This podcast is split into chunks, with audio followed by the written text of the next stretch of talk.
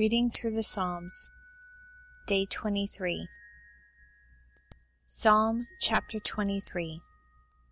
The Lord is my shepherd, I shall lack nothing. He makes me lie down in green pastures.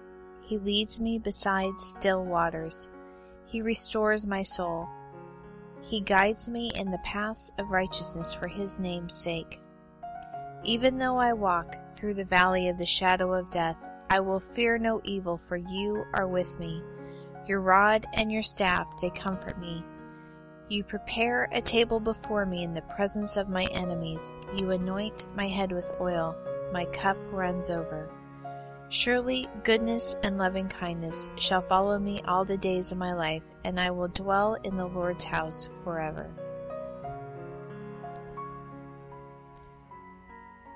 Psalm chapter 73 Surely God is good to Israel, to those who are pure in heart. But as for me, my feet were almost gone. My steps had nearly slipped, for I was envious of the arrogant when I saw the prosperity of the wicked. For there are no struggles in their death, but their strength is firm. They are free from burdens of men, neither are they plagued like other men. Therefore pride is like a chain around their neck Violence covers them like a garment. Their eyes bulge with fat. Their minds pass the limits of conceit. They scoff and speak with malice. In arrogance they threaten oppression. They have set their mouths in the heavens. Their tongues walks through the earth. Therefore people return to them, and they drink up waters of abundance. They say, How does God know? Is there knowledge in the Most High? Behold, these are the wicked being always at ease, they increase in riches. Surely I have cleansed my heart in vain and washed my hands in innocence. For all day long I have been plagued and punished every morning. If I had said, I will speak thus, behold, I would have betrayed the generation of your children.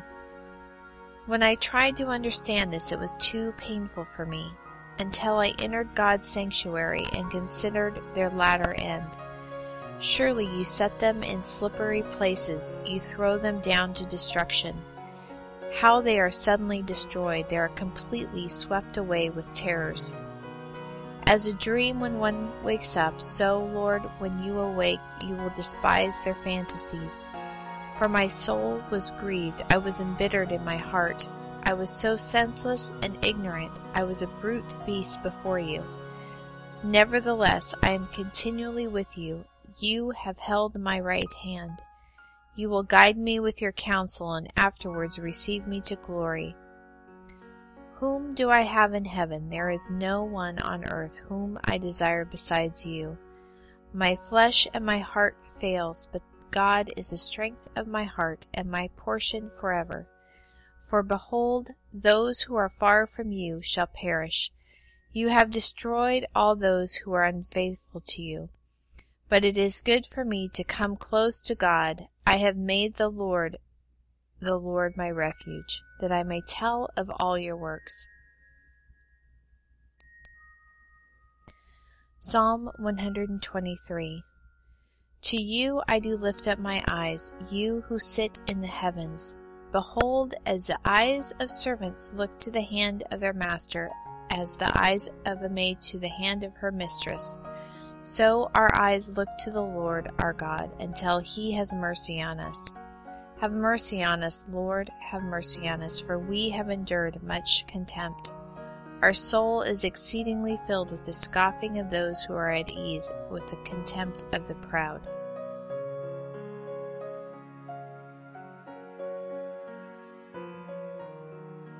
This series is part of 50 days of reading through the Psalms during the counting of the Omer the time between First Fruits, or Resurrection Sunday, and Shavuot, also known as Pentecost.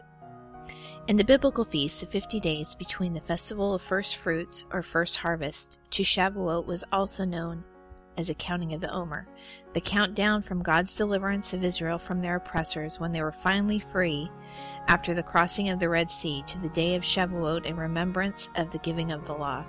This was just a foreshadowing of the ultimate deliverance of Christ as Redeemer and Savior, who was slain as a Passover lamb on Nisan 14 and rose again on that third day as the firstfruits of all believers, delivering us from death, just as the Israelites were delivered from certain destruction at the Red Sea. Instead of the giving of the law at the day of Pentecost, God again gave himself through the baptism of the Holy Spirit at Pentecost. You can learn more about Pentecost and the Feast of Weeks at raisetowalk.org slash 26.